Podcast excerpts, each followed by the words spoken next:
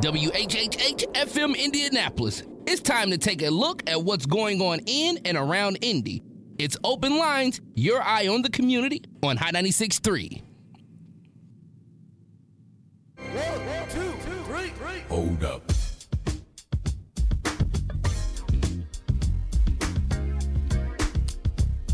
Good morning, and thank you for tuning in to Open Lines here on 106.7 WTLC and Hot 96.3. I'm Ebony Chappelle here with Cameron Riddle and Tina Cosby for another special two hour edition of Open Lines. How are you all doing this morning? Uh, doing great. How are you doing Ebony? And Cameron? Good. Yes. Good, good, good. Good morning, ladies. Good morning. Good morning. Good morning. Good. Lots of stuff planned on the show today. Absolutely. Yeah. So, Cameron, I know that you want to get us started out with some news. Um, we also have IMPD coming on this morning. We have Chief Randal Taylor giving us updates. We are also going to hear from Leslie Gordon and IndyGo. Um, we have so many people calling in, so be sure to tune in for the whole show and join in on this conversation that we're going to have. Yeah, that's right. We are doing this because there is so much in the news. When we talk to IMPD, of course, we are under this stay at home order. So, does that mean you cannot leave your house? Does that mean the police are going to be pulling you over? Chief Randal Taylor will answer that question. And depending on who you listen to, the answer may surprise you or it won't. And when we talk to IndyGo, they are making some big changes that you need to know about. The buses are still running, but they'll be doing differently, and things will be different even down to the way that you board the bus. And then coming up in the nine o'clock hour, we've got uh, something that you haven't seen on any station. That is an Indianapolis woman who has a confirmed case of coronavirus. She is going to call into the show this morning. She is doing okay. Uh, but uh, when you hear her voice, you'll hear all the wheezing and the chest congestion that she has. And we'll also be talking with someone from IU Health about what's happening on the front lines in our Indiana hospitals. But why are we doing this? That's because of what is happening in the news. And let's get you caught up on what is happening this morning. Indiana now has 1,232 confirmed cases and 31 deaths from coronavirus. The plurality of the cases are coming from Marion County, which has 584 cases of coronavirus. However, no part of the state has been completely spared from the disease. Next door in Illinois, a baby has died from coronavirus. It is believed that this infant's death is the first infant death from coronavirus in the United States. That's according to a report from the New York Times. Indiana is under a stay at home order until April 7th. Indiana Governor Eric Holcomb is asking Hoosiers to take that order seriously in an effort to slow the spread of coronavirus. As it is Sunday, most of our normal routines are out of whack as churches have been asked to hold service in a different way, either through webcast or conference call. Now, just because we are under that stay at home order, it does not mean you cannot leave your house. Indiana law enforcement and the Indiana National Guard are not, I repeat, are not pulling over drivers simply because they are out during the stay at home order. And in the forecast, after a stormy night, it will be a cool Sunday with a high of 60 degrees and partly cloudy skies. Right now, it is already 60 degrees in Indianapolis. And so this morning, it's as if we planned it that way uh, to talk about law enforcement and then have law enforcement on the phone with us here this morning. Um, the leader of our police department, uh, Chief Randal Taylor, uh, ladies, joins us on the live line right now. Chief, good morning. Morning. Morning, Chief. How are you today? Good to talk to you, Tina. Yeah. Uh, first, uh, Chief Taylor, uh, how are you, Sandra, and your family doing right now? Uh, we're- we're doing well. Uh, you know, Sandra's been uh, working from home, and uh, our kids are uh, back at home, expecting uh, one in later today. So uh, the family will all be together, uh, just like old times before That they is went off to work in college. That is fantastic. I think that is one of the um, silver linings to this dark cloud um, of a crisis that we're experiencing right now is the fact that families are getting to spend so much time together. So that's incredible. Um, Yeah. Cameron mentioned um, in our news break right before you came on about the fact that IMPD and the National Guard are not going to be um, pulling people over that are out traveling and driving around um, during the stay at home order. And I wonder, will it ever, because we're hearing about what's happening in other states where um, the police and other agencies have been a little bit more strict with those stay-at-home order rules. Um, do you do you feel like we'll ever get to that place in Indianapolis where you will um, have to start pulling people over for being out for non-essential travel? Well, let me let me first say that uh, when when the governor and the mayor uh, make the declarations that they do, uh, we really take our lead as as well as all the other law enforcement uh, agencies within Indiana take our lead from uh, uh, Superintendent Doug Carter with the state police, and their stance is the the same as ours. So. Uh, we monitor those things, but we don't. We're, right now, we're not taking an aggressive stance on pulling people over for just being out and about. Now, that's not to say that couldn't change, but uh, but at this point, uh, that's not our goal. Uh, you know, there's a number of reasons why people may be out. Um, you know that they've put out in a few bulletins. You know, getting groceries, getting medical supplies, taking care of elderly, and and all those different things that kind of go along with that. Uh, uh, we're we're just not being uh, super aggressive. Now, that's not to say that uh, like I said, things couldn't change. Mm-hmm. Uh, I believe there was an arrest. I'm thinking it was in the state that I heard about, but that was someone coming back from a, a party or something like that, mm-hmm. and it mm-hmm. was connected with a DWI. So, uh, you know, we haven't had any of those types of situations that I know of yet, mm-hmm. but we're we're not really out to to pull people over just because they're they're on the road. Uh, we still have law enforcement. Uh, uh, protocol to follow and things to do. So obviously, accidents and DWIs right. and those kind of things are, are are things that will still show up. But as for just pulling you over because you're out and about, not typically going to happen. Chief, Chief Taylor, um, with each passing day of this crisis that we're finding, and I'm hearing it on, on my show every day, it's a constant balancing act for individuals, for organizations, uh, law enforcement, or whatever, to balance wants versus needs. And that, and, you know, and it gets more with each passing day and each passing week. Um, that gets more and more profound. How is that dynamic being played out? Um, you know, with the with this with the police department, and how are you handling that, and how are you balancing that? Because um, at some point in time, it may get to that, as Ebony was saying, uh, because a number of states have gotten to that point. I know what you're saying as far as whether the governor declares it and things of that nature, but right now, as we're just navigating it, how are you balancing and how is the department balancing the wants, what you want to do versus what you need to do um, on a daily basis to keep this thing uh, in order? Sure. Well, obviously, we're a service organization and, and we feel we need to serve the community. However, uh, we also have concerns for our officers' safety and their health. Uh-huh. Uh, so we have scaled back uh, a number of things. If you notice, roll calls uh, are not open like they they had been in the past for people to just walk in. A lot of our uh, reports that need to be taken are taken uh, over the phone. Uh, you'll see our officers, of course, practicing the social distancing. Uh, uh, you know, when we get uh, calls for medical runs, if uh, if medical personnel are there, we won't go in and uh, uh, unless we absolutely have to. Uh, just trying to make sure that that we're being safe. So it has impacted us. Uh, you know, our officers are given uh, their uh, personal protection equipment, uh, the PPEs, uh, and they're and they're wearing them. So you'll see them a lot of times with masks on. And are are you good on those on. supplies? Are you good on those?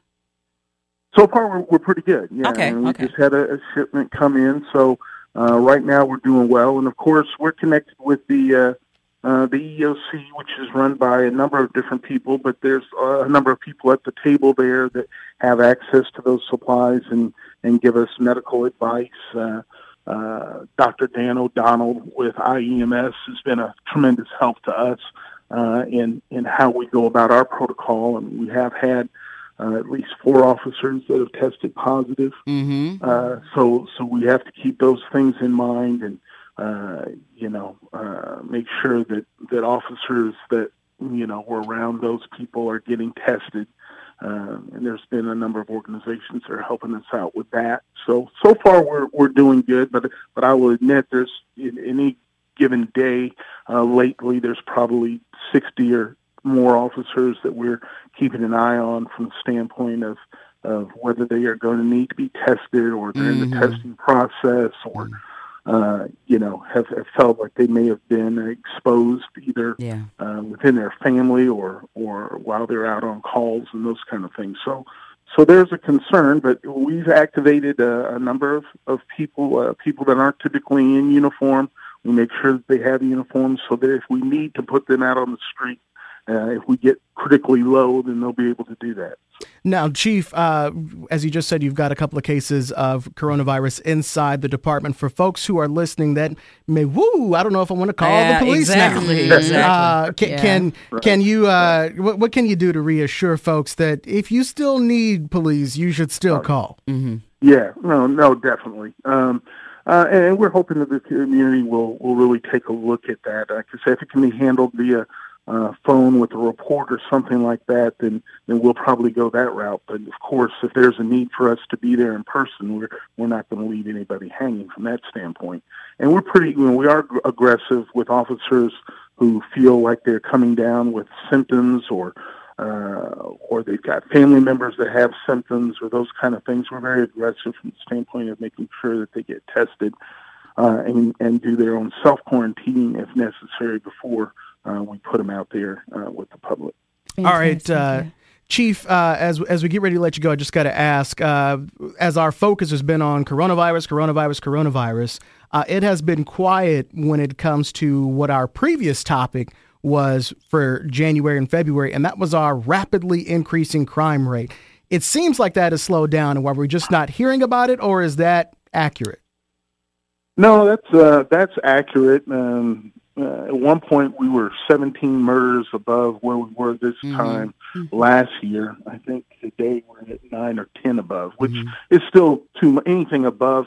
Well, e- really anything even below that is still too high too high of a number. However, um, uh, I do feel somewhat better uh, that that's starting to to even out. If you if you could feel good about that, you know, Right. Yeah. Like you said, You we've know, got there- work to do, but There was an interesting article, uh, Chief, this that I was reading in the Recorder the other day that that, that spoke to that dynamic as well.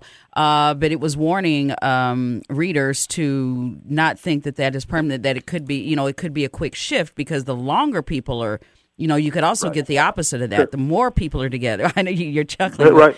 But that, Yeah, that like that's true domestic as well. violence Yeah, issues and domes- things like things of that. that nature. So we, Yeah. we have to be mindful of that as well. So um, Right. It's a it's a good shift right now in terms of what we were dealing with the first two months, but we also have to be careful of um, you know the close contact type of uh, crime as well.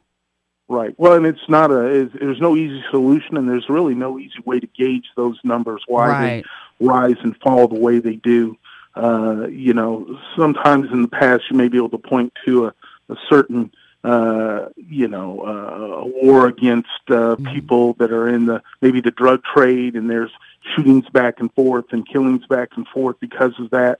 Uh, but that's not always the case. Uh, I mean, in the past, we've had somewhere where uh, it's just been uh, people uh, didn't handle their emotions uh, like they, they would, you know, get upset over a parking spot and, and shoot and kill somebody.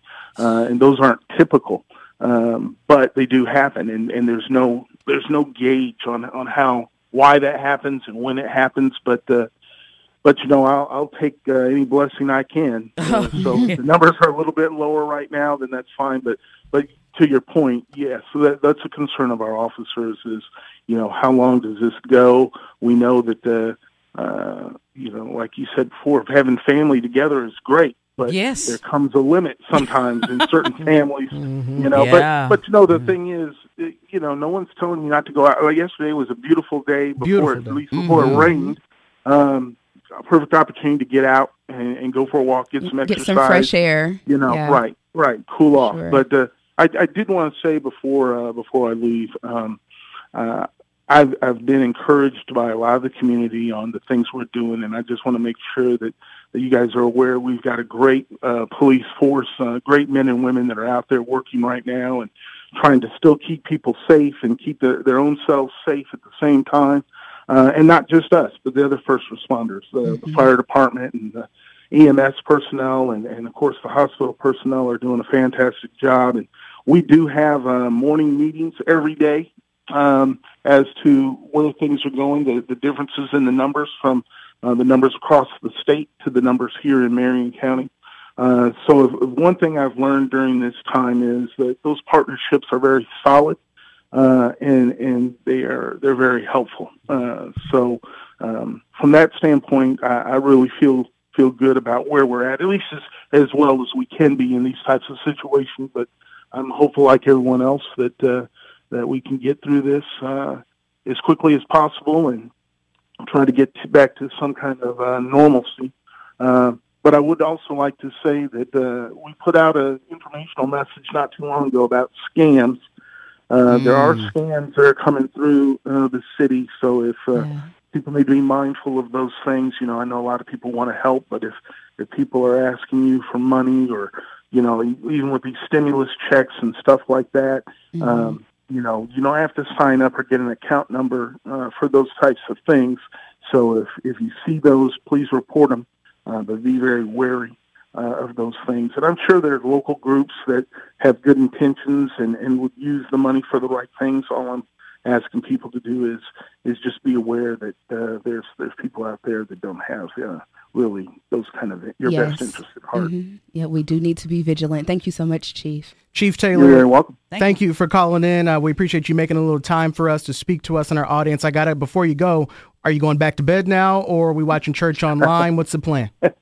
Our church does a streaming, so no, I'm up for the day. Okay. All right. Well, uh, bedside Baptist for you this morning, yeah. and uh, tell the family we said hi, and, and, thank you again to your family and to your IMPD family for uh, keeping us safe throughout all of this. Appreciate you.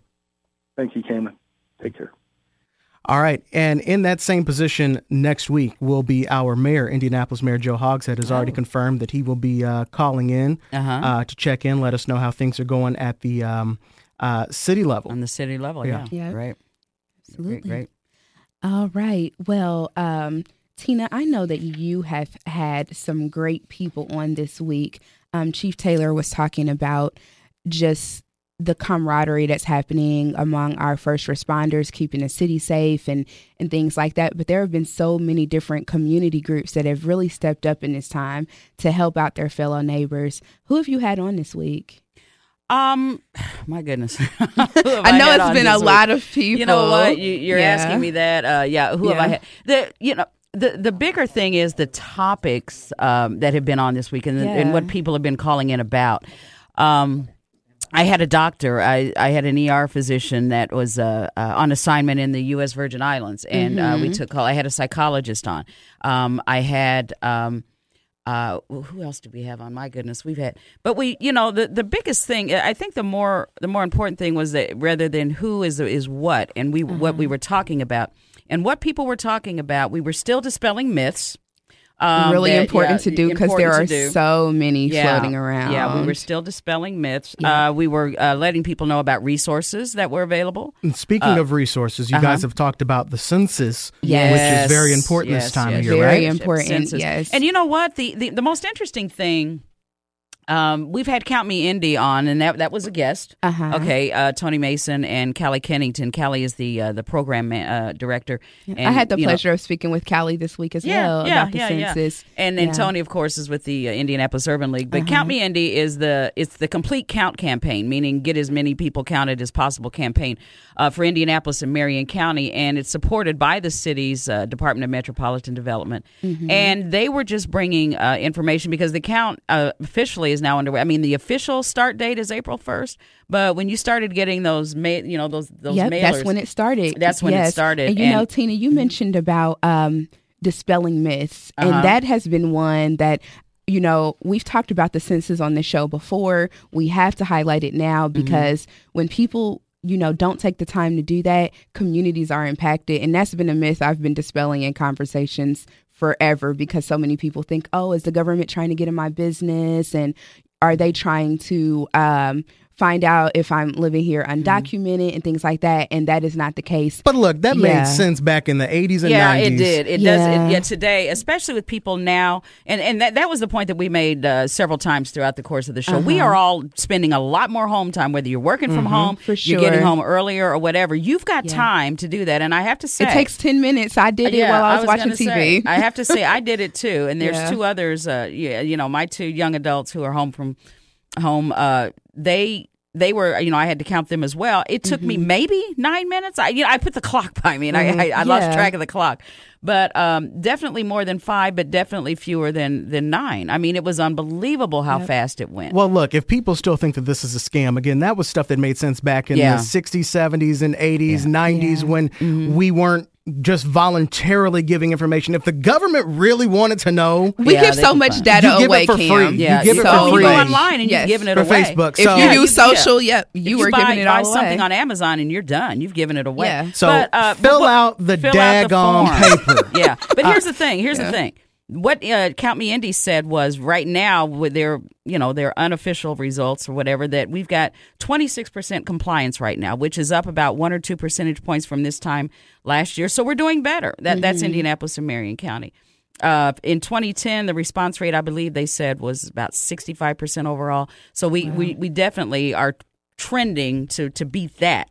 But mm-hmm. the main thing is just do it. Like you say, Yeah. just fill it out. Just do it. I mean, it. you can do it online, on the phone, or the old fashioned way, mail it in. Because mail. if you're if you're absent, somebody's going to be knocking on your door. 239 1310. Wait, wait, wait a minute. Wait, a minute, Whoa. wait a minute. Wait a minute. Wrong station, I'm Cam. looking, at, I'm looking at Tina, and so I said 1310. That's all right. I forgot what room I was in. I've been in every room. Represent thirteen. Yes. I've been. I'm on every station, so I forget what station that I'm on right now. We are. You It's know what? happened This to the building best of reminds us. me of the Pentagon because you are in a different, uh, different place every time you turn. Yes, so yes. yeah, So- I, I have to be careful too. So Yeah. let, let me Yeah. pretend, let me let me retry that. 317-239-9696 237 239-9696 317-239-9696 uh, jump on our live line right now and uh, join us in on that conversation as you listen to us on 106.7 and 96.3 239-9696 we're talking about the census and one of the things that gets neglected when we do not do the census and is our public transportation the things that those Yes, federal dollars does. count for so Yep, yep, it yep. is highly important to have uh, that census paid for because that's how we determine how much money our things get. And uh, speaking, especially in black and brown communities. that's right. sure. That's right. Speaking of uh, mass transit and public transportation, IndyGo made some announcements this week about the changes that they are making in Mm-hmm. order to combat coronavirus. And joining us right now on our live line from IndyGo is Leslie Gordon, waking up with us. Leslie, good morning. Good morning. Hey, I Leslie. like that segue. You like that? Loved it. You like that? That's a little producing right there, kind of playing that one out. nice. Yeah. Uh, hey, so yeah, you were live on the air. We've got Tina and Ebony here. Um, you called earlier this week, um, wanting to continue to spread the message about uh, what is happening with IndyGo as you guys are making some changes. Yes. Um, IndyGo is we're fully operational, but we have to make sure that we're keeping everyone safe, including our operators as well as our passengers. So, um, this actually starting today, we are implementing some changes um, to help increase that and help fight the spread of coronavirus. So, today begins the first day of um, rear boarding. So that will help slow some of those interactions at the fare box on the bus. So all of our um, buses and routes will still be running, um, but they'll be you'll be boarding from the back, and they'll be on a Saturday schedule. So a little less frequency, as we've seen some of our demand go down as people are adhering to those travel and work restrictions. Yeah, Leslie. This. Go ahead. Go ahead. go ahead, Tina. I, I'm just thinking if somebody, if I'm getting ready to get on the bus and somebody says you got to go to the back of the bus, do not get offended. When somebody do not tells get you- offended. When somebody tells you to go to the back of the bus, say thank you, I will. Yes, because for this is for your safety. Yeah. This has nothing to do with riding in the back of the bus. No. So please, please, please do not take offense when uh, you are riding as of today, because the changes That's are right. going to affect today. That that was all I was thinking. You know, right? you No, no, no, back of the bus. no. You're not wrong. That's Un- the, unless it, but there's an You're not exception though, right? There's an exception unless you have a mobility. Right. If you have an exception, if you have a physical exception, you can board as normal. But and uh, there'll be plenty of signage, um, and the drivers will be able to help if they need to. But yeah, if you need to use um, those securing devices, if you have a mobility device or wheelchair or need assistance, you can still um, board in the front. But we're just trying to increase that social distance, um, give people room, providing an essential service. Absolutely. 317 239 9696. 317 239 9696. Leslie, you're spurring a couple of phone calls. Would you mind answering questions from folks really quick? Of course, yeah. All right. Um, ladies, let's let's go right to the phones real quick. We got a couple of folks here. Uh, let's see who this is on line one. Caller, good morning. Good morning. Um, my name is Miss Jackson. Hey, Miss Jackson. Hi. How are y'all today? Les? good. Good. Um, I am an IndyGo writer, and I am a mobile device. I am on a walker, Okay. and I would like to know: Will I still be able to use uh, the ramp access or the front of the bus? All right, good question. Leslie, did you hear that question? I did. No, Okay. that's an excellent question. And yes, we will still um, be able to deploy that ramp, and you'll be able to use that for um, local routes as well as um, the red line. But I know some of our red line stations are in the center, so we'll have some booster buses uh, monitoring that to make sure that there um, is assistance available. So nope, you will still be able to ride. I would just plan um, plenty of time in your trip as we're um, going to that Saturday schedule. Monday through Okay. Saturday, and then Sunday schedule on Sunday. As of today, you are on Saturday schedule. Well, today's Sunday, so it'll be a Sunday schedule. Um, starting tomorrow, um, on Monday, it'll be a Saturday schedule through the week. Okay, okay then. Well, thank you so much for your time and all y'all. No. Be, thank you. No problem. Thank you. Thank we you for- appreciate your support. Be safe. Thank please. you for calling in, Miss Jackson. Thank you. Yep. Leslie, I did want to ask um, as far as keeping the driver safe, we talked about the rear boarding and the other things that are happening to limit some of that face to face to face interaction up front. Um, but what kind of messages are you sending to passengers? You know, you and I have talked before um, about my life with transit and using transit for so long. And some of the routes that I took could get pretty crowded. And I understand that you guys are going to less frequency, so you may see more people on a bus at a time. What are you telling passengers as far as social distancing is concerned? Right. So there's a few things. I will say that, like I said, people are adhering and they are staying home because we've seen our ridership decline. Um, but we know we have some more popular routes. So we are encouraging people to um, to um, put space between the seats. Um, there's signage that says that messaging at the um, transit center. We've limited visits, visit times at the transit center, so we're um, really encouraging people not to stay over 30 minutes. Mm-hmm. Those restrooms are closed to um, decrease the crowding in those areas. Um, with the fare being suspended, and again limiting that fare box interaction, we've also closed the retail desk at the transit center. So, So, so again, fare being just trying- suspended means it doesn't cost anymore. Right, it's a free right, it's a free Yes. ride. Yeah, Yes, that's super that's what we have to. Yeah, we have to hammer that home too because it is free to ride. Yes. Correct. Yes, Okay. we understand that. Yeah, and that's. I mean, we know that a lot of people still um, purchase their fare on the bus. So yeah, we're again just trying to limit that and make sure that the central travel can happen and can happen safely. And Leslie, before we let you go, on the dial a ride buses, you're also uh, limiting it to one passenger per row, correct? Right. Yeah. So or the open door. Open so door, yeah. Those open door. Um, those open door visits are scheduled, and so you would still make those schedules the same way, but they are limiting um, the amount of people on a bus. So it'll be one person per row, so we can still practice that um, distancing for those visits as well. Thank All you so much, Leslie. No, I appreciate it. And um, they can learn more if you visit indygo.net slash health, or you can follow us on any of our social accounts at IndyGo Bus and get um, the most current update of what we're trying to do to keep you safe. All right, Leslie Gordon from IndyGo with headlines that one, rides are free. Today, buses are on the Sunday schedule, but starting tomorrow, Monday through Saturday, buses will be on a Saturday schedule. You will enter the bus from the rear door. Please do not be offended this Ah, do time. not, do not, Do do not be This time it's offended. okay. It's It's okay. okay this we are time. trying to keep people safe. I, I would gladly go to the back of the bus. Yes, yes. for sure. Doing it out of a precaution to give an added layer of safety to the IndyGo bus drivers who are still out there driving and working hard and coming in contact with people. They are still keeping the city moving. Leslie Gordon, once again, thanks for calling into the Open Line Show.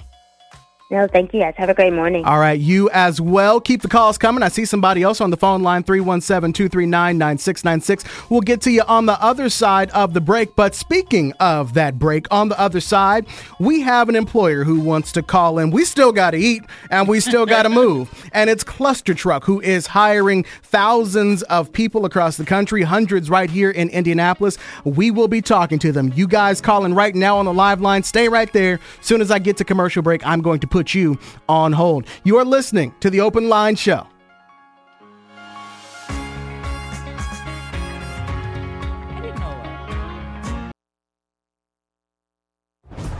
Keeping you connected to what's happening in our city. It's Open Lines on High 96.3.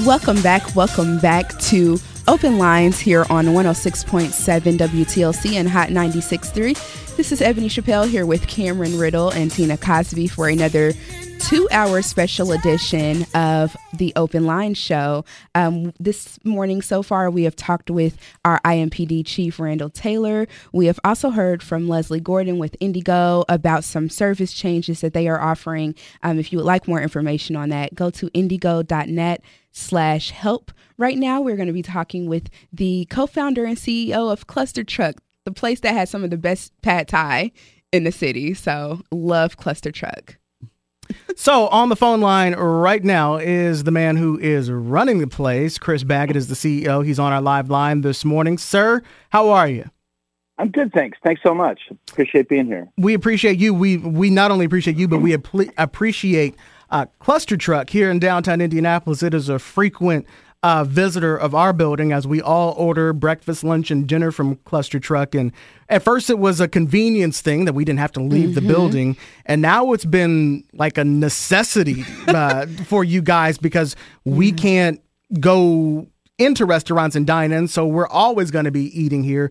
And so the delivery service that ClusterTruck is offering has been invaluable, really. Absolutely.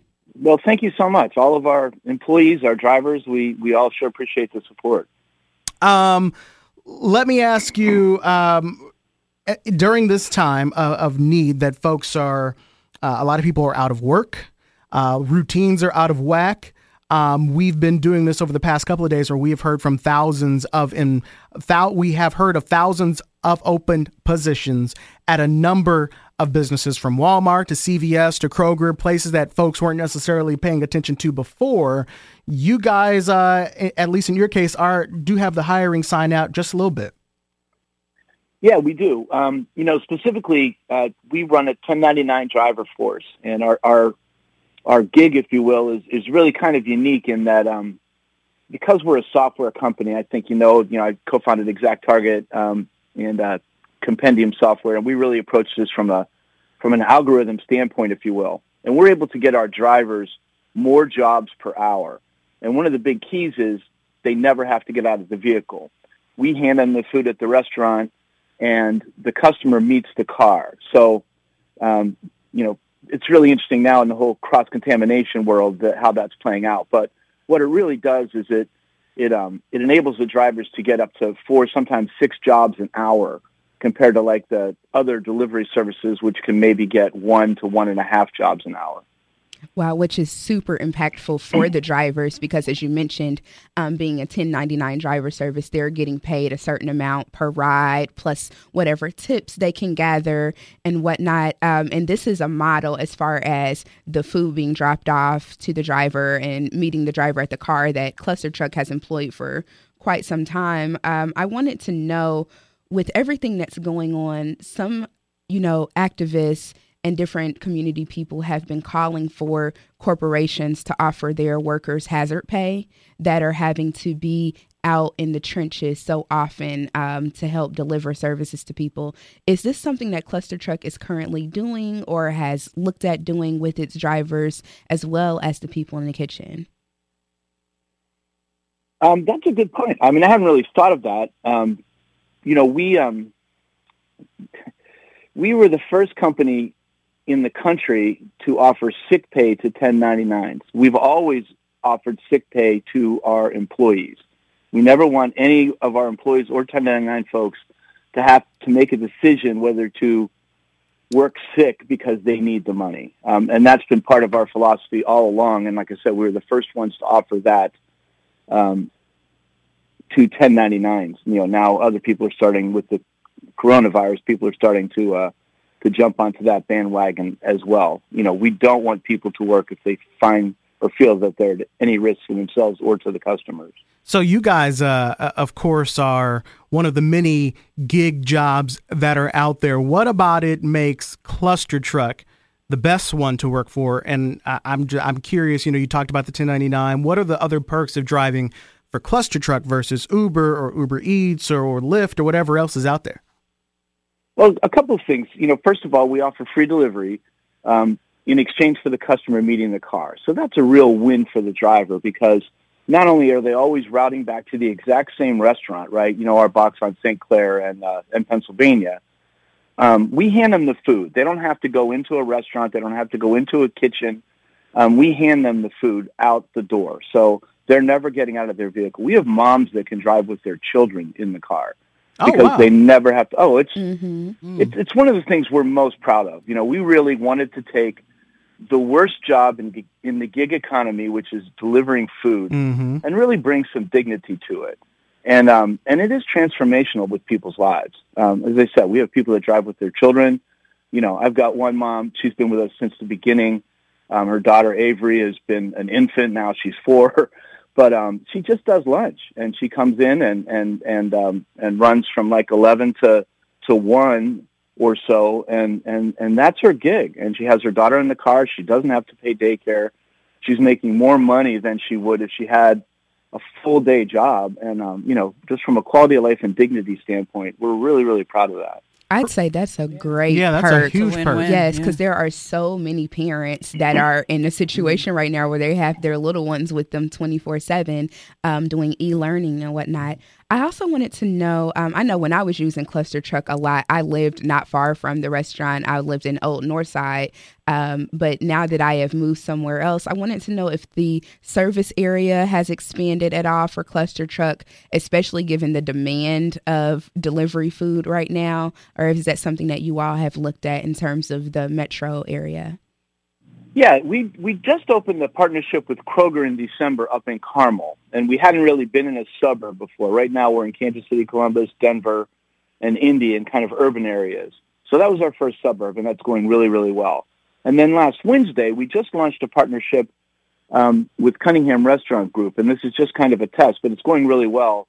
Where we opened in uh, Stone Creek in Zionsville, and we never really done a situation where it's been our software working with another restaurant's menu.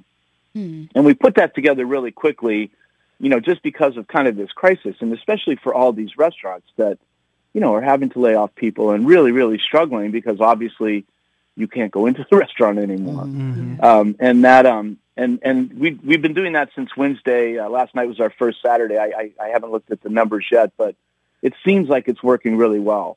And if that works, that's something that we can scale up, you know, with the right kind of restaurants relatively quickly. Last question because we've, we're uh, j- just about out of time. Chris, I just want to know, as the customer, you talked about what, what you guys are doing on the driver's side for their protection and what makes it convenient from them. I talked about what makes it convenient for the customer. What makes it safe for the customer to continue to use ClusterTruck? Well, you know, I, I always I never want to be the guy who says, you know, like the airplane executive, you know, our planes never crash, but but um, you know, the reality is that our kitchens are closed. Like there is no public, right? The only people getting into our kitchens are our employees. Our general managers are trained. We have routines every single day, every hour. We have a cleaning routine. Um, they know what to look for with employees, and as I said, we have a very generous sick leave policy and we never want our employees to feel like I have to go to work sick because I need the money, right? We understand, you know, how people live and that they need these paychecks and you know, we don't want to compromise their health, the health of their coworkers or the customers. And then the idea that we're handing the food out. The drivers aren't coming into 15 random restaurants a day. They're coming to one place, ClusterTruck, and they're never getting out of their car. And the customer's picking up in the car. So that whole contactless delivery has been in our DNA since the beginning. Well, that makes me Yeah, feel good because, like I it said, does. we've been um, using ClusterTruck here at the station. I got the pork tenderloin. I don't know where that comes from, but it's delicious. Um, and From some Indiana. That's, Yes, well, of course, yes. State yes, of that- Indiana, that- that is our Indiana food. Um, Chris, uh, thank you so much for calling in, and uh, again, thank you to your drivers for literally feeding us, so that I didn't even have to get my lazy behind out of the building to go get food. They literally brought it right up to the front door. So we appreciate the service and appreciate you taking some time to talk to us on this Sunday morning. Thank you so much. I appreciate getting the word out. All right, have a great one. Uh, ClusterTruck, again, one of the uh, many employers that are still running during this uh, time of crisis, this pandemic. And some of our area um, philanthropic uh, places, some of our community service are also working hard and around the clock to continue their service. So while we're still in this realm of what the community is doing, we want to open the phone lines up to several, to any of our community organizations to call us right now, 317 239 9696. We want to hear about what it is you are doing to keep the community going uh, during this pandemic. Uh, everything is out of whack, but as we have heard today, people are still at work. IndyGo is still running. Those drivers are still doing the service. We right now are working, still providing our public service. Absolutely, here Yep, each yep, and yep, every yep. Sunday doing Yeah. our part. And there are so many people. Um, like I was talking with uh, Tina earlier, there are so many people that are just rising up to the occasion um, to do what needs to be done to take care of our community. So I am excited to hear from the people that are on the line. well, we're doing our part too. I Yes, mean, our, our for sure. 10,000 PSA giveaway. I, I, I got to get that Yes, in every time. I got to get that in there. And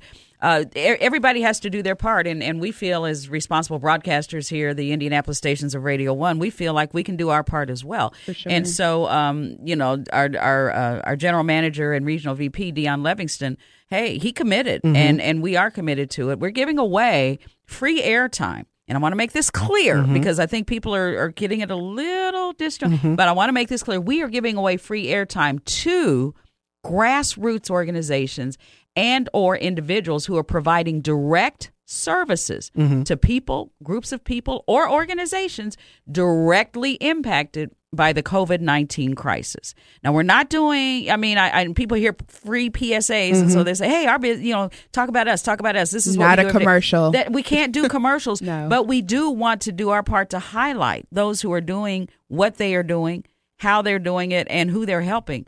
Uh, we've got a couple of them up and going already, Yeah. um, and we've got room for more. We've So, got we've got room for more. We are We've got room for more, but we, you know, we want it. This is our thing. This is what we're doing. And- Everybody's pitching in. and the way to get that in contact is to reach out to the one and only Tina Cosby. Well, there, there's, there might be one other, but I mean- well, you know. well, there's only one that we acknowledge right now, and yeah, that's true. Yeah, our to me. yeah, just to incomparable me, community just, relations. Email me Yeah. Mm-hmm. direct. Email me direct. T Cosby at radio dash one. One is spelled O N E dot com. T Cosby at radio dash one O N E dot com dash one dot com. Yep. T Well, speaking of connecting with us, we put the call out and we just said to call us at 239 9696 to let us know what it is your community organization is doing. And it, I think a couple people have done that because the phone lines are ringing. So, good, good, good. I want to hear it. Uh, let's see who this is on line one. Caller, good morning. You're live on the open line show. What's your name? Hi, I'm Satchel Cole. Hi. Hey, uh, Satch, how's it going? Hey, I'm good. How are you? Good. so tell us about uh, your organization and what it is you guys are doing. Um, so we are the No Questions Asked Food Pantry. Um, we are a food pantry that actually opened um, last year when um, the government was shutting down. Um, we opened in response to the um, food stamps that were being um, cut off and rationed and things like that. So our pantry has always been um, where we require no paperwork at all. You don't have to have ID. You don't have to have a referral. Nothing. Um, you can just come and get the food. So um, that's how we've always operated, and that's how we will continue to operate. Um, Excellent. We've got uh, several folks who are on um, who are, are going to join you in a second. So, where are you and uh, what are your hours of operation? We have uh, two different locations right now that we are running out of. Um, so uh, if you are looking to pick up food, if you are in need of food, Um, we have a location at All Souls Unitarian Church, which is at 5805 East 56th Street. Um, we are there Mondays and Thursdays at 5 p.m. It's first come, first serve. However many bags we have, um, we just give them all out that day. Um, and then we have a second location, which is at the Church Within, which is 1125 Spruce Street. We are running there um, Mondays, Thursdays, and Saturdays from noon to 2. And at that location, um, we give out um, not only bags of food, but a hot meal as well. Um, both locations are drive through, so it is minimal contact. Um, we are having very few volunteers come in. It's kind of the same group of volunteers that keep coming in. We are sanitizing everything before it comes into our building. Um, so it's the minimal contact possible. Yeah. Incredible. Thank you so much, Satchel. Um, how can people follow you on social media? So we are on Facebook at No Questions Asked Food Pantry, um, and so that's the best way to follow us. Um, sometimes we do pop up things and and stuff like that. So um, if you just follow us on Facebook, you can figure out everything we're doing. Awesome. Thank you so much. Let's go on to the next caller. Who do we have on the line? Good morning, caller. You're live on there. Who's this? Yep. Good morning. This is Dr. Dorch. Hi, Dr. Dorch. Tell us about what it is that you have going on in the community and what it is that you're um, doing to affect this crisis that we're going through. Well, there's two uh, avenues I'm taking. One avenue, um, my personal business is Soulful Gardens, and what we're doing is uh, we're working with uh, the Crystal Moore House. Um, we're working with uh, Crystal House West Academy, and we're working with the Channing Micro Learning Center to build uh, raised bed gardens to start growing food um, for the neighborhoods. These are areas that are uh, food sensitive, food insecure. Um, they need as much help as possible. We want to make sure that we are able to produce as much food as possible for uh, them, and then work out a way to distribute it to the community so that everybody has a chance to eat. Super important because we do need those fresh vegetables. How can people connect with you on social media um, to find out about how to get involved? It's Soulful Gardens, S O L G A R D E N S, uh, either on Instagram or Facebook. Um, you can also Google Soulful Gardens, S O L F U L G A R D E N S, and we'll pop up at the top of the search. Fantastic. Thank you so much, Dr. Dorch. Who else do we have on the line? All right, let's go to line three. This is going to be the last call we take before we go to break, but I, there are other people still calling in. Yes. So we will get them in the nine o'clock hour, but uh, give me 90 seconds. Who's this on line three? Good morning. Hello, who's there? Hello? Caller on line three, going once. Who's there? Going twice. Okay, good. Caller means- number four is Lucky Day. Well, no. Caller, we don't have one? Well, I have. That would require me to restart things. Oh, got it. Okay. So we're gonna we're gonna. I said that was the last call, and whether somebody was there or not, that was it. Because uh, we have to go to commercial break and Yes, continue gotta to pay bills. the bills around here. We talked about those PSAs and businesses who Uh-huh. are still out there working, and we're gonna play some of those during this commercial break, so we can keep feeding folks, so we can keep the lights on here at Radio One as well. So uh, coming up in the nine o'clock hour of the open line show, we are going to hear from an Indianapolis woman who has a confirmed case of coronavirus. Uh, this is somebody who's a good friend of mine. I'll introduce you to her on the other side. But this is one of the stories that we have not really got to hear is the people who have it. What's it like? How are they surviving? What are the symptoms? How are they feeling? You will hear directly from one of those confirmed coronavirus cases right here in Indianapolis on the other side when the open line show continues.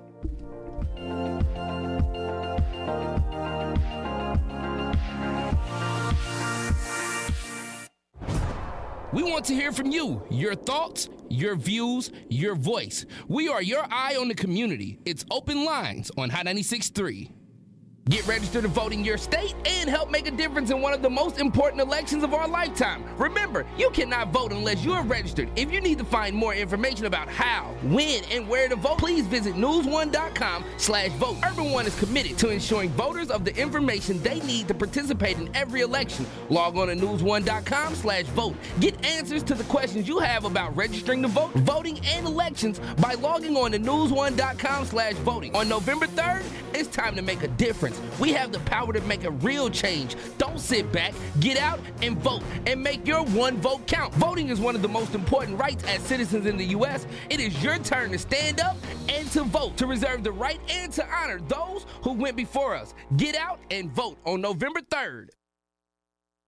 Are you wanting to get the word out about what you need during this COVID 19 crisis? Well, help is on the way. Before You Fall, a group that helps teens stay on track before they get into trouble, is out there right now collecting information in high priority neighborhoods about the greatest needs, especially in areas like food, healthcare, housing, and more. This information is critical for getting assistance where it's needed most as quickly as possible. For more, go to our website, hot963.com. I'm Tina Cosby, and this is a public service announcement from Hot 963, serving you.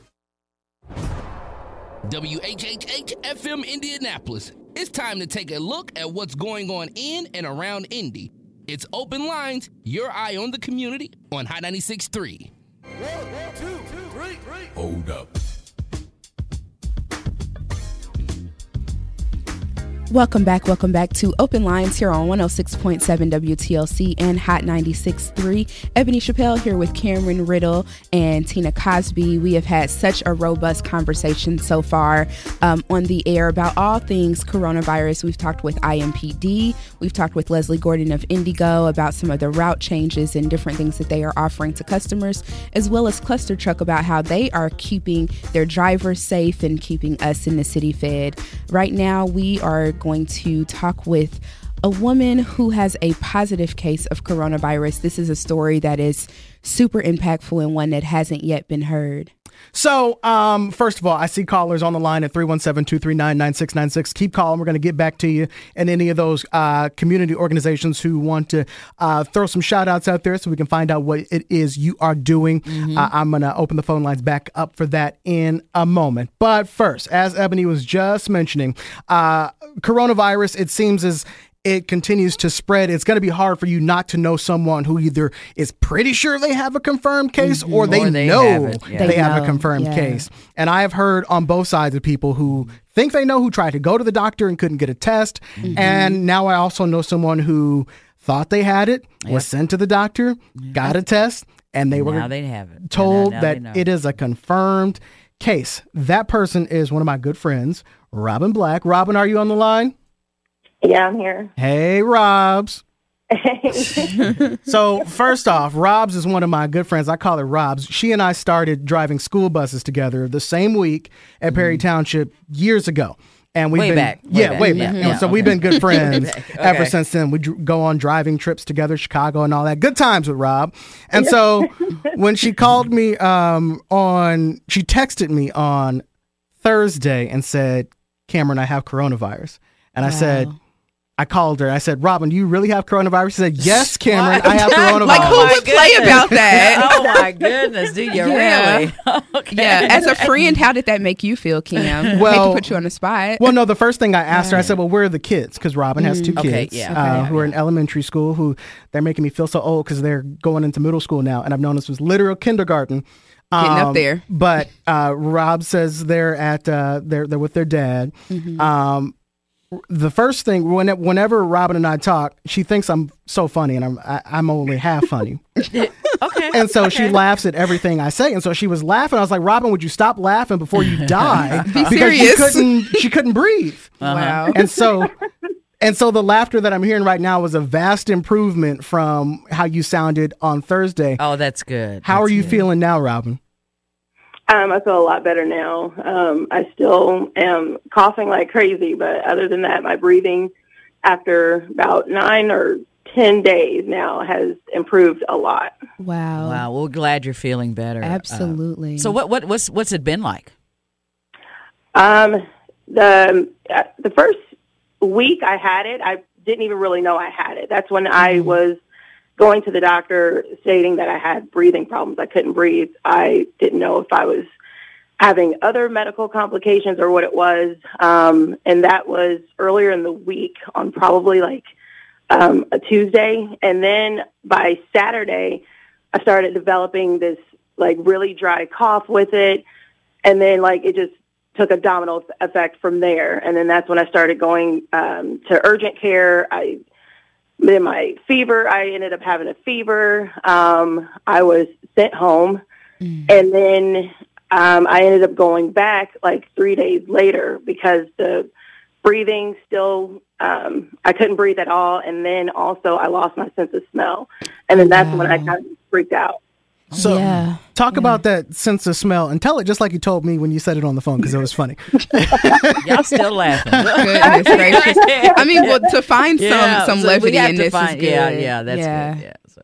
Um, actually, what it was is um, it was like two thirty in the morning, um, and I, you know, like I said, I couldn't breathe. I was trying everything, the breathing treatment. So then I went to go get vapor rub, and first I was just like, "Huh, this is interesting because I don't smell anything." So I was looking at the thing, and I'm like, "Well, maybe vapor rub expires. I don't know." So Oh, then I looked at it, and then it said February 21. So I'm like, "Nope, that's not it." So then. I started spraying Lysol. Did, couldn't smell it. Then I started spraying my Bath and Body Works spray. I couldn't smell it. So then here I am, 33 years old. I call my mom, or I text my mom in the morning. I'm like, I can't smell. What does this mean? Wow. so it freaked me out, and that's when I knew, okay, I definitely need to go back to the doctor because something is seriously wrong. So that's how that was kind of like the icing on the cake for me. So, so at what point through all of these, this progression of symptoms that you're describing, did when did it did did you first think right away I have corona, or was it like in the middle, or was it when you lost your sense of smell that you're like, uh huh, okay, I think I got, it. or yeah, yeah, where at what point during the progression did you did it occur to you that you may have the virus? Never, never at all. I didn't know Ah. what the Wow. sense of smell- losing the sense of smell was. Wow. So, so go go ahead, Ebony. No, I just wanted to know um, because there are people um, right now that are tracking every single symptom, and now we have we're getting into springtime, so allergy season is among us, and there's other things that people deal with during this time. And I've talked to friends that every little thing they're freaking out. They're like, "I might have coronavirus." It's like, no, you know, maybe you just need to calm down and and not freak out. But the fact that you that, that those thoughts didn't enter into your mind, I just want to know what did you feel when you finally got the test and it came back um, positive and also what steps did you have to go through to get get a test because that's not something easy to come by a lot of people can't get tested right now Um, that's the thing. Like my, I ended up having to uh, have to see two different doctors because I went, like I said, I went to urgent care twice. Um, and excuse me, sorry, and they um, they kept sending me home. Um, so then I finally was able to see my primary doctor, and when she told me that was that was probably the hardest thing because I saw her, I saw my primary doctor a week prior, and that's kind of what because it takes a long time to come back. Also, it takes Yeah. like five or six days to come back. Um, and she told me that the urgent care place was sending me home, knowing that I had it just based on my symptoms. But I guess that's kind of like the unfairness is because if you're not of age or you're not um, at a really high fever, because I think it's um, 100 and no, it's 100.4. And when I went to urgent care, I had 101, and they still sent me home. So that was kind of what made me feel that, well, you know, if they're telling me I'm fine, then maybe that I'm fine. So I never put two and two together until I spoke with my primary care doctor, and she told me over the phone that I for sure have it. And I just kind of got quiet. It was just like a moment of silence, and then you know I called my parents and let them know, and then you know kind of went down down down the list because I had to let my managers aware as well. Yeah, which is so scary because you mentioned the fact that you're not of a certain age. So, you know, urgent care was just sending you away, knowing that you were displaying these symptoms. Um, and I think that's one of the misnomers is people believe, oh, if you're older or if this, then, you know, you're definitely going to be at risk. But there are younger people that are dying of this disease as well. Correct, because I think what it is, they're trying to um, keep like panic down, so they feel if you're able to self quarantine at home, you know, just telling you that you have a virus, as far as not telling you that it actually is coronavirus, they that's what they're doing because I think it's just it's so massive Yeah. that you can't help everyone, especially because it's a virus. You have to self medicate unless it's you know unless you have a fever.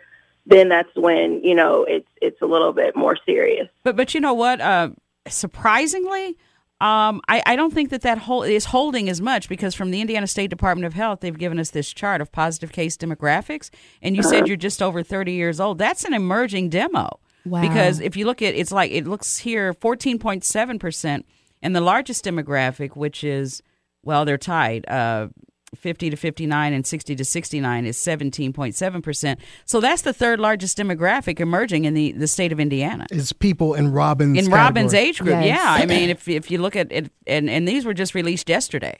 Wow. So you see that? Mm-hmm. Yeah, you guys see this? Yeah, and it's it's startling, and that's the type of So things that we really need to Yeah. we really need to hear. Yeah, that's that's Um, third if my wow. if my calculations are correct, and it's a bar chart, so I can read that. Oh yeah. Listen, these things get a little hazy sometimes. Me, yeah. numbers and I don't, but I mean, Yeah. you can just visually see that that that demo is rising. Mm-hmm. So I, it, it's almost like it's kind of evening out a little For bit. sure. What we heard at the beginning Yeah. that this was going to be something that attacked older people, Older people, yeah. is not really turning out to be reality at all. Because when Robin told me that she had it, that's why I was like, "Quit playing." And when when I y'all play. Yes, we do. Y'all play. But she she texted and, and um she said, "Well, I want to tell people on um Facebook that you know it's okay. Like you know you can survive this, and it's not all gloom and doom. And Yeah. I but I don't mm-hmm. want people freaking out." And I said, "Well, Robin, it's a shame that you don't have a very good friend who has a radio show and a TV show that he has to get done that you could tell that Yeah, story to." to so many people and, help yet- them. the other thing is Indiana is not quite like is not pacing like the rest of the nation because Indiana has more females. Fifty two point nine percent of females are getting it in the state of Indiana, and males forty seven point one percent. Those numbers are clearly flip flopped. yeah, when you look other at other states. places, yeah, yeah, yeah, it is so, incredible. I yeah. think that this whole um, experience that we're going through with learning, like Cam, you mentioned earlier, we're going to get to the point where. Uh, if you don't know somebody directly, you know somebody that knows somebody that is going to be directly impacted by this virus. Robin, you mentioned that um, your your young children they are with their father right now um, while you do the self quarantine. Um, I just want to know, and this is a little bit personal, but do you i know you miss your kids like what is that like right now having to be separated from them while you recover and we understand that this is something um, the virus can potentially come back again people can contract it again through um, environmental factors is that something that you worry about at all Yes, I definitely worry about that. Um, and it's it's really hard being away from my kids right now. But I know, um, especially my son, because my son has breathing issues. Um, so I'm trying my best to, you know, FaceTime with them and just kind of talk to them as much as possible because I don't want um, them to even know that I have it. Because I know my daughter, for one, she will she'll freak out. She's like super emotional. So I'm just kind of trying to, you know, protect them more than anything. what? How old is Mar- uh, Mariah Makai now? Mariah's 11 and Makai is 8. So, what was the conversation that you had? You know, obviously they would be in school and the school's been shut down. How did you explain that to her? Like, all right, here's what's happening, y'all. They already knew. They, I, but my kids are like really, really smart. so- Yes, well, yes, but they are. already, they already kind of understood, and they were just like, "Well, we don't have school." That was kind of like all they needed to hear. They didn't really care. Um, although now they're getting kind of stir crazy, and they don't want to be there anymore. So now they're wanting to go back to school. On you oh. sound like I said, you sound a lot better today than you did on Thursday because when I said, "Well, will you come on the radio show?" you said, "Well, mark me down as tentative because I don't know if I'm going to make it." she had to make sure she had a voice cam yeah, she did. Tell tell tell tell everybody what your chest felt like. What did you how how that how you described that the other day? Oh man, um, I it's it's scary. You can't breathe. It it it burns. It um, and then like kind of if you go, I don't know if you guys remember how like when you go underwater and you kind of uh, uh, swallow some of the water, that burning sensation, like you kind of Mm. feel like Oh, that yikes. constantly, and then that's what's really really scary is you know struggling to breathe. Like I said, I did Mm. that for nine days. That was horrible. My goodness. Well, Well- Robin, it's so it's such a blessing to hear that you are on the mend and that you are doing well and we send you all the best. Oh well, thank you very much. I'm glad you. I was able to convince you. I had to slightly beg for her to come on. we gotta and do what we gotta do. But we did. We did what we did, and she's she's a good friend, so she came through. And Robin and I were supposed to go to Waffle House right before this. Uh, that's that's our little spot. when we Oh, would- Waffle House. Yeah, when we would go Yeah. do our bus trips together, doing field trips. We got to go where it's open, so we would go to Waffle House, and we had good times. So we wanted to do that, but coronavirus has stopped that. So when this is over, Robs, uh, we are still on for that, and uh, I can't wait to see Mariah and Makai and uh, everything get back to normal. So thank you, and I'm glad that you're feeling better. Thank you so much. Thanks for having me. Be, be All right. well. Be well. All right. Uh, yeah, we've got other callers on the line who want to jump in on this. So again, thank you to Robin for uh, jumping on with us and having that conversation. While we're still at the phones, let's jump there and see who's on line one. Caller, good morning. You're live on the Open Line Show. Good morning. How are you today? Good. How are you? Who's this? This is Pastor Bowman, Tyrese Bowman here, uh, president of the Near Northwest Faith Partners. Hey, yeah, glad Um, you were able to call in. As as we've been asking folks, community organiza- community organizations uh, continue to call in and let us know what it is you're doing. So now that I've reset and, and told people what this is, what are you doing? So pretty much what we're doing in the community, we have open food pantries throughout the entire neighborhood. Um, the Near Northwest Faith Partners have partnered with uh, Food Bank, Food Bank, um, Near Northwest Side Quality of Life, and various other entities, um, getting food into the community um, with Christ Temple, Mount Olive, Barnes United Methodist, Greater Zion Fellowship, True Tribe, um, First Baptist, making sure that every family has a place that they can go to within our corridor. We have around 30,000 residents within our community that we want to reach and make sure they have an outlet they can go to, as well as with each of those individual locations, they're serving hot meals daily. And on average, we're doing about 250 a day with those locations. Um, and with that, making sure that everyone is being fed and, you know, are not suffering during this crisis and time we're in. Also, with that, you know, having deliveries available, um, raising money for, you know, to buy other items as far as, you know, wet wipes or alcohol and medical supplies, especially for those seniors and residents to get out to them as well. Um, So that's pretty much what we're, you know, doing within the community, as well as, you know, letting all of our, you know, members be aware of coronavirus, um, as well as giving them literature of how to make sure they're washing their hands on a regular regular basis and, you know, having social distancing, um, and basically practicing having safe health practices. so important. Bishop Bowman, it is you know incredible to hear that the churches are coming together to feed the people spiritually, make sure that they are informed, and also getting their bellies full as well. Um, how can people find out more information about the um, Near Northwest uh, Faith Partners and how to take advantage of these resources? Yes, definitely. You can actually go to the Near Northwest Side Quality of Life website, um, as well as we've partnered with Cleo's Bodega with Flanner House. You can reach us via them as well, as well as you can go on Facebook with the Near Northwest Faith Partners, um, as well as we have our GoFundMe page going up as well. You can get information um, about how you can donate as well as volunteer and or get involved in, you know, if you know any senior citizens that are in need as well um, that fall within our district, definitely feel free uh, to drop their name or and or address right there uh, in the comments and or responses, and we'll get with them as well. Awesome. Awesome. Thank you so much, Bishop Bowman. Let's go to who else is on the line. Hello. ca- Hello. Hi, caller. What's your name and uh, who are you here talking about today as far as what you're offering to the community?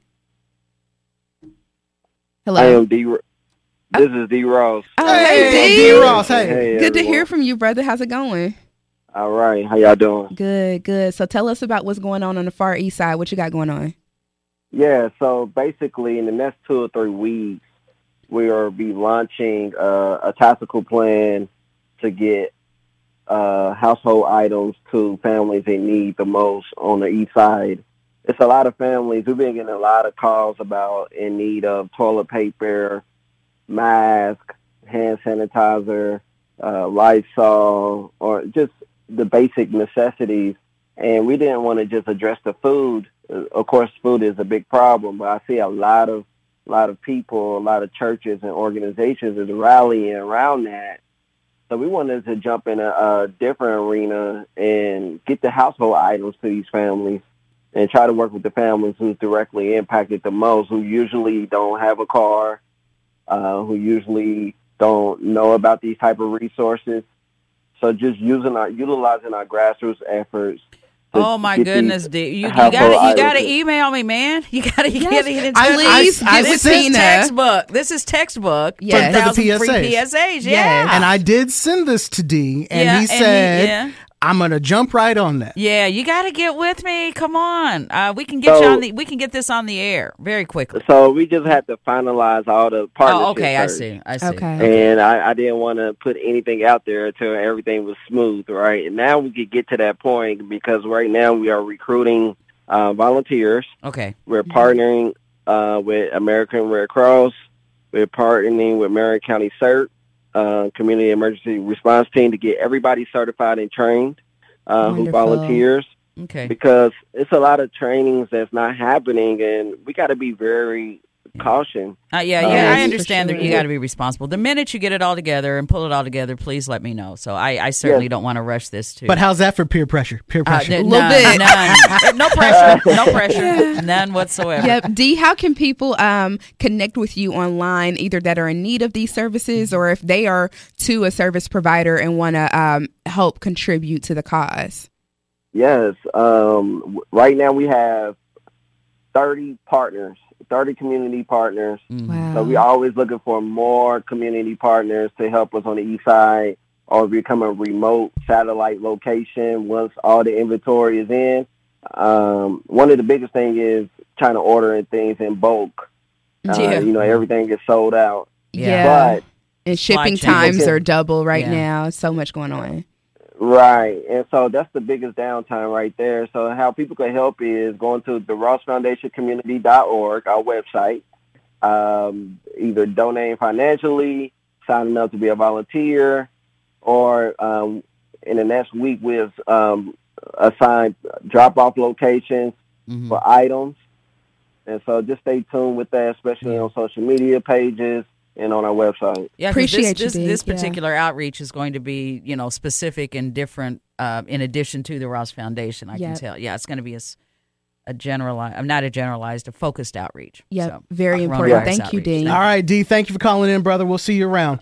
All right, y'all have a good morning. All right, let's keep the calls going. We've got somebody right now on line three. Good morning. You're live on the Open Line Show. Who's this? Hey, uh, this is Matt Davis. What's up, Matt? Hey, how's it going? Um, I've been working with IPS, um, and various district and public partners over on the, the Northwest area. Uh, as we all know, there's a lot of insecurity in that area in a lot of ways, uh, from food to jobs, uh, and also health literacy is a super important issue during this pandemic. So um, I work in schools like uh, Ignite and GPA and, and various schools over In there. GPA, and- which school is that? Oh, sorry, uh, Global Prep Academy. Awesome. And um, uh, so my job is Big Green, my day job. Uh, outside of that, I'm a neighborhood organizer and I do human rights work through an initiative I do called Axiom Collective. And so uh, my job was like, hey, you can help out with some of this IPS stuff, uh, but you know, you kind of have to lead that uh, independently. So I reached out to Flanner House and the Near Northwest. That's kind of what the quality of life plan over there has moved into. It's like the neighborhood development plan. So they have um, uh, assisted, and I'm supporting them in their uh, response effort to COVID um, for food distribution um, and uh, also um, employment services. So a lot of the things that you see in a social service agency with Flanner House, we're trying to provide that with the rest Yep. of the neighborhood through the near northwest. So, Matt, I did want to um, ask you specifically about the um, food to the families. How can people take advantage of that resource? And is there a site online where they can go for more information um, so that they can take advantage of what's being offered? Absolutely. So if you um, if you are uh, a, a parent of a student at a school, definitely reach out to the school. First, prioritize the social worker. We have the social workers reaching out uh, directly to people who need it, who need it the most and who are high Mhm. risk. Uh, and then also your teacher or any other admin. So that's going to funnel back down to us, and we'll be able to get that to people. Um, and uh, also, if you need to get in touch with what else is going on in the near northwest, you can uh, touch on their Facebook. Uh, also, we have an event called the Near Northwest Side uh, uh, COVID Response. You can touch Mhm. in on that. I wanted to mention a couple yep. of public partners that have really helped uh, Tyrese Yep, and we about. do, and we do got to wrap you up, Matt. But yes, so Oh, that no event problem. page is if on you can, Facebook. if you can yeah. shout them out in ten seconds, go. Yes.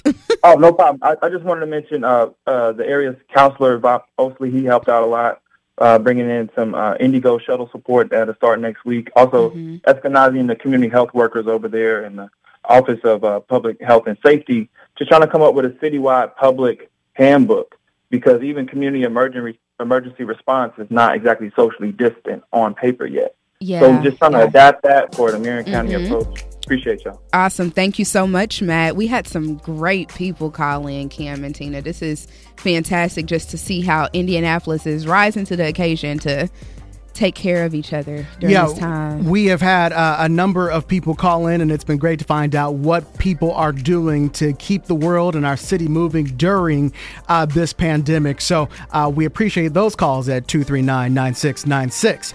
Uh, Speaking of keeping the world moving, we're going to talk to someone who has seen what is happening on the front lines in these emergency rooms. A doctor uh, here in Indianapolis will call us to let us know how our hospitals, how our healthcare staff, and our first responders are holding up during this pandemic that our governor says is only just getting started. We're just getting started here too on the radio. More of the Open Line Show is coming up after this. This is Open Lines.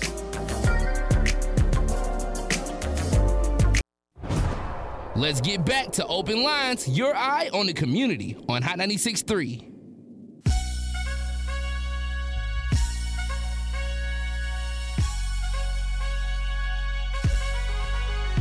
Hi, this is Oseye Boyd, editor of the Indianapolis Recorder newspaper and Indiana Minority Business Magazine. You're listening to Open Lines with Ebony Chappelle and Cameron Riddle. Welcome back to Open Lines here on 106.7 WTLC and Hot 96.3. This is Ebony Chappelle here with Cameron Riddle and Tina Cosby, um, having a very um, intense conversation about coronavirus from so many different angles. We have heard from some great community leaders this morning about things that they are doing to impact their neighborhoods directly. We've also heard from our IMPD chief, we've heard from IndyGo, we've heard from ClusterTruck. We just wrapped up a really touching conversation with a woman who's a great friend of Cameron's who has tested positive for coronavirus and is currently on the mend. Um, keeping in that vein about people that are directly on those front lines, we are now going to talk with Dr. Tamika Dawson Knox, um, who is a doctor at IU Health. Dr. Knox uh, is on our live line. Let's see if she's there. Doctor, good morning. Good morning. Hey, how are you? I'm fine. How are you doing? I'm good. want to thank you for stopping by and talking to us on the show. But I first, as I ask everyone, how are you doing yourself during all this? I'm doing okay. I'm, you know, I think our day to day has changed a lot, but overall, I think we're all handling the best we can. Absolutely, absolutely. And speaking of that day to day, um, as a healthcare provider, you all are used to, you know, working really, really hard and being in some high pressure situations. But I'm sure, you know, nothing in your training could have prepared you for what our country, not only our country, but what our world is experiencing right now. So, from um, your perspective, just wanted to know how have you seen the day to day operation shift since the onset of COVID um, 19 here in Marion County at your facility?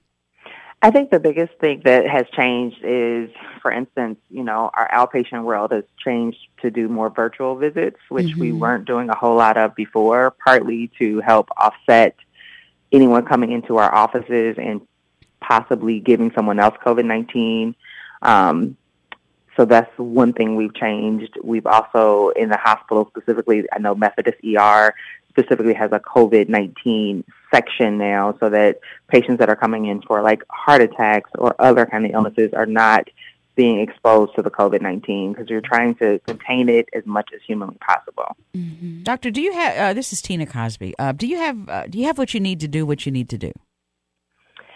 Yes, currently we do, but we also have to remember that India has not hit its peak yet. So we are still several weeks away from our own peak. And so what the hospital systems are trying to do is get some more stockpiles so that once we do hit our peak, we will not be put in the situation that New York and some of our other Yeah. cities are put into where we do not have what we need. Yeah, I was about that to is say absolutely yeah. the fear. Yeah, the, the, the, the video and the pictures uh, and the reports out of New York early this morning, uh, where it's being called uh, uh, apop- apocalyptic, uh, Wow. in in in uh, I I guess in scope, uh, with uh, refrigerated uh, semi tractor trailer trucks. Yeah, full of uh, being people. yeah full Yeah. being used uh, as temporary morgues. I mean they they have really gone there, and I don't. It doesn't seem as if New York has hit its peak yet either. So which is yeah, scary. that is yeah. very Which is scary. Yeah. Yeah, and their cases are starting to go down, which is really good. So it seems like they're self quarantining and literally social distancing is helping those cases go down, but Yeah. still,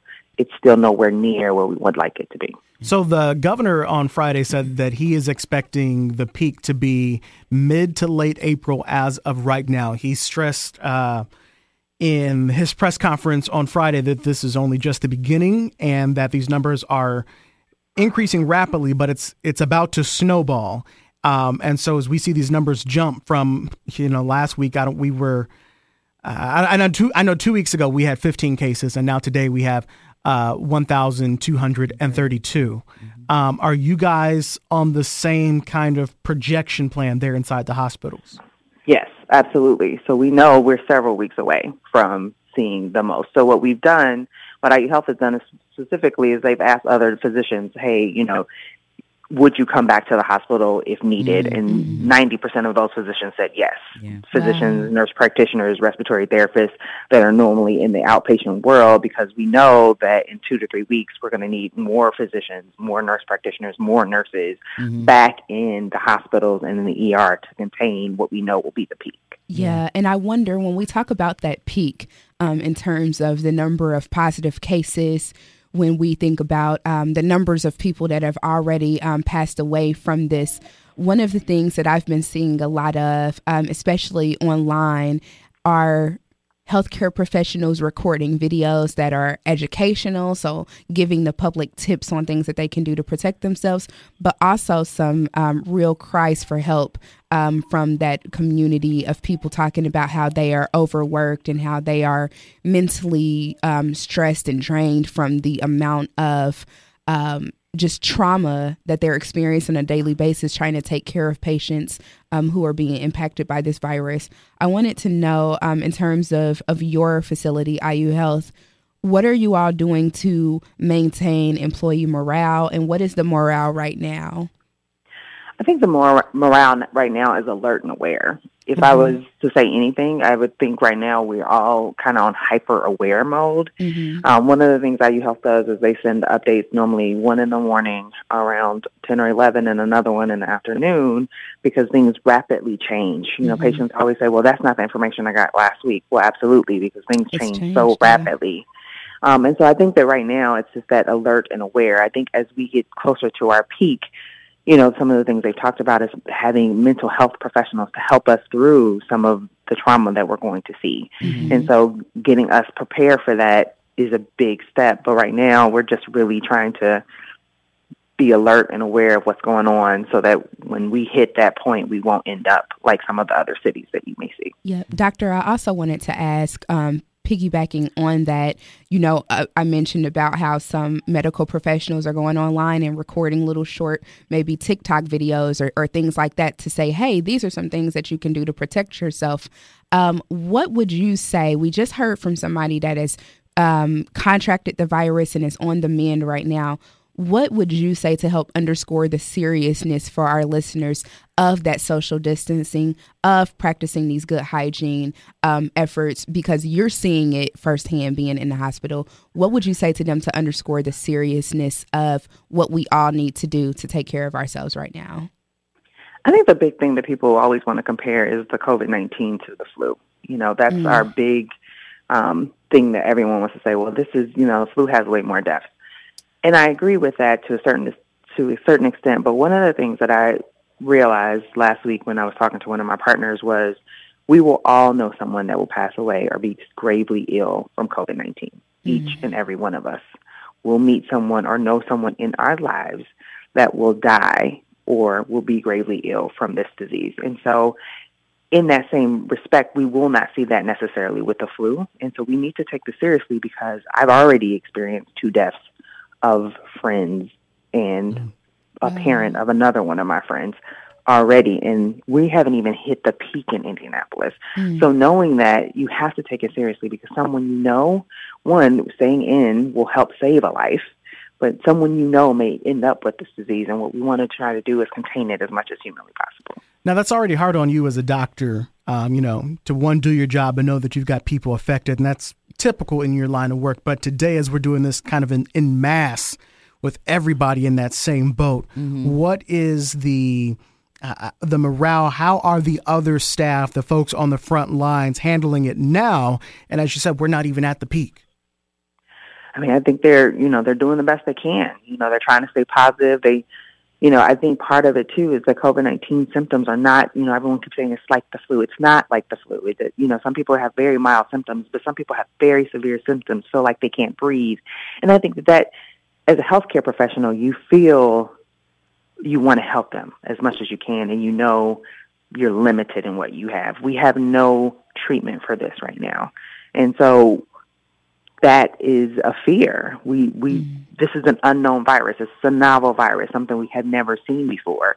So knowing that you have you're treating them the best you can with what you have, and that that may still not be enough, of course, is going to bring your morale down a little bit.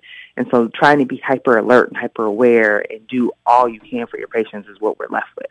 Doc, let me ask you um, when um, we see these numbers come out, we we know there's 584 confirmed cases in Indianapolis, Marion County. We know that there are 1,200 confirmed cases in the state of Indiana. That's just a snapshot of what's really happening out there. I'm how so I guess the question to you is how accurate do you think that snapshot is to reality because like I said I know of at least two other people Right. uh, who ha- who believe they have coronavirus symptoms. The doctor said they had coronavirus symptoms, but they couldn't get a test. So, what is the Yeah, reality yeah. of this? The reality is we probably have three to four times what the numbers show. Wow. wow. Including including the deaths? Maybe some deaths that may have been re- not necessarily reported as COVID, coronavirus deaths? Absolutely. Yeah. Because right now the- it's reported as 31. Mhm. 31 Right. total. Right. Yeah, and Uh, in that vein, Doctor, um, a lot of people. I was one of these people at the beginning of the year. Got sick out of nowhere with something that really knocked me out. I was at home for three days and tried to save every bit of energy I could to get myself healthy to come in here and work with Kim um, on a Sunday morning. But it was it was crazy how it hit me. Um, and I had so many other coworkers that got sick earlier in the year. Um, there is a growing consensus of people that are wondering did I potentially contract this virus earlier in the year before we had um, the knowledge that we do now, before we had the testing, et cetera? And I just wanted to know your um, perspective as a medical professional. Do you I feel that- like that's possible that people got it earlier in the year and then shed it and maybe had no idea that they had it? I think that's absolutely possible. There were several patients that we've had in the office that I could have sworn had the flu and that were flu negative. That now, mm. hindsight, well, could they have had? Absolutely. Yeah. And so we're not even close to capturing those numbers either. Wow. Doctor, uh, the other day, uh, all of the medical units throughout Indianapolis were soliciting from the public some supplies gowns, masks, face guards, disinfectants. All of that, first of all, was really weird uh, for me to see the request and, uh, for public donations of things as such as hand sanitizer and wipes, things that the hospital normally has an abundance of. Um, and then you have the, the governor and the state officials saying, hey, um, we've got loads and loads of supplies coming in from X, Y, and Z direction. Uh, when I asked this to the governor, I said, how can it be both? That on one hand, you say there's loads and loads of supplies, but on the other hand, he says the hospitals are saying, we need donations. So he says, it, the answer is because we can never have enough. Even with the donations and even with the federal stockpile, we need more. What's the reality in the hospital? Right now, we have enough, but he's absolutely right. We need more. We need as much as humanly possible. We can't have enough because every time you walk into these rooms, you have to gown, you have to glove, you have to um, put on your mask. Imagine being in a hospital. I'm just I've rarely been in a hospital, but I've had two children. So my nurse is in and out of that hospital room probably four or five times a day. Well, if it's a COVID 19 patient, that's going to double. They're going to have to be in the, that room way more than that. So they're going to have to gown and glove every time. So for one particular patient, they could have or use 200 to 300 PPEs My for one person. So we could never have enough Yeah. at this point. Wow, doctor, something else that I I wondered about um, in terms of the hospital setting. You've mentioned about the resources and needing to make sure that you have plenty on hand, more than than you even you know know what to do with, because you never know what the need is going to be um, as we inch toward our peak. I also wanted to ask about um, people coming into the hospital facility or maybe going to the emergency room for for things that are not uh, maybe most important right now. I know that some um, doctors and nurses have been urging people, you know, hey, if you really don't need to be here, don't be here. Just wanted to get your thoughts on that. I absolutely think if you do not need to go to your doctor, your dentist, the ER, don't go. Um, utilize the virtual visits. They will help. I promise I diagnosed multiple things last week via the virtual visits. It's worth it to just call your PCP and say, hey, have you guys tele- have you guys set up telephone visits or virtual visits that I can call into? Because I am had people are still getting sick with other things or need to talk to mm-hmm. their doctors about other things, their high blood pressure, their diabetes.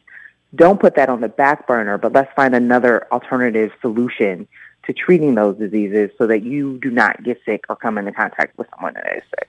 239 9696, 239 9696. We got just a couple of minutes left here on the show. If you've got a question for the doctor, you can jump in. But I also want to turn folks' attention. I mentioned to uh, the hospitals needing uh, sup- supplies, and it's uh, Franciscan, Fran, I can never say that word. Franciscan. Yeah, Health. there you go. Eskenazi Health, IU Health. Um, there's another community health network. Yep. All of these guys are looking for supplies, everything from gloves, gowns, April, aprons, respirators, face shields, wipes, and other antibacterial products.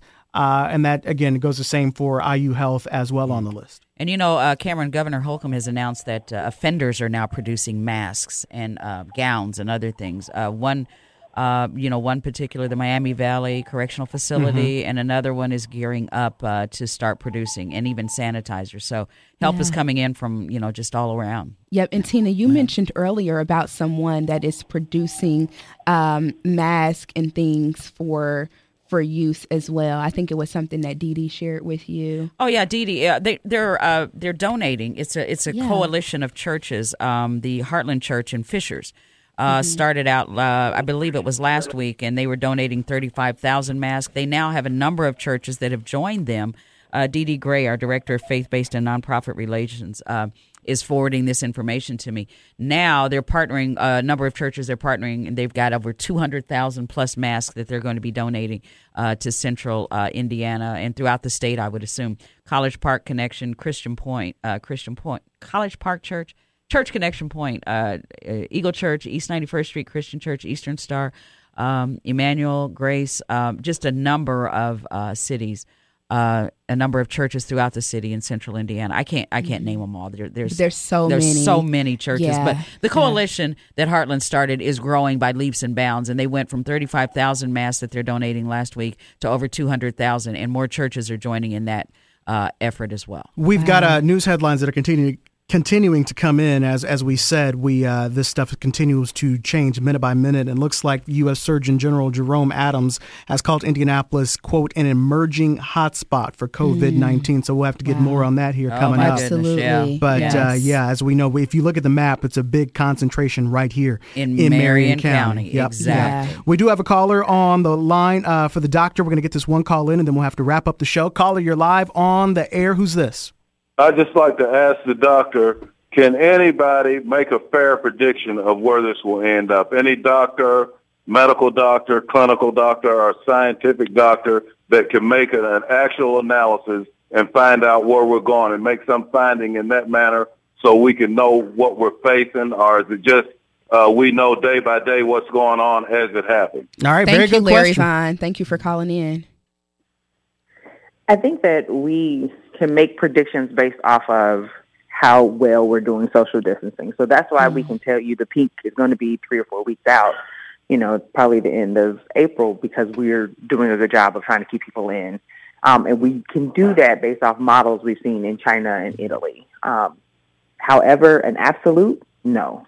There's no absolute because we don't know what what we're going to do. If we're going to continue to social distance or we're going to open up the country or parts of the country, will that change those curves? We don't know. Mm-hmm. Well, Dr. Knox, thank you so much once again, um, Dr. Dawson Knox, excuse me, um, for calling in this morning and for bringing us up to speed um, from the healthcare provider's perspective. And we also just want to thank you for your service in working to keep all of us safe and healthy. Thank you. You guys stay safe. All right, you Thank as well. doctor.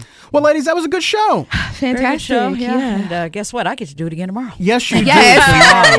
yeah. Shameless plug there, but hey, I, n- not shameless at all. I Not at people- all. Tell want people to listen in. To listen because Yeah. tomorrow is going to be another day, and I can guarantee you, within 24 hours, we're gonna ha- it's going to be different. Yeah. Yes. It's gonna, especially with that new that Mhm. that just emerging news about the hotspot, Indiana being a, a hotspot, or is Absolutely. it Indianapolis or It, Marion it County? says Indianapolis. Oh, and I- and I- Indianapolis, And an I'll get, I'll get emerging more, but we know that there are hotspots growing. Detroit, Uh-huh. Chicago, Uh-huh. apparently Indianapolis, New Yeah. Orleans. Yeah.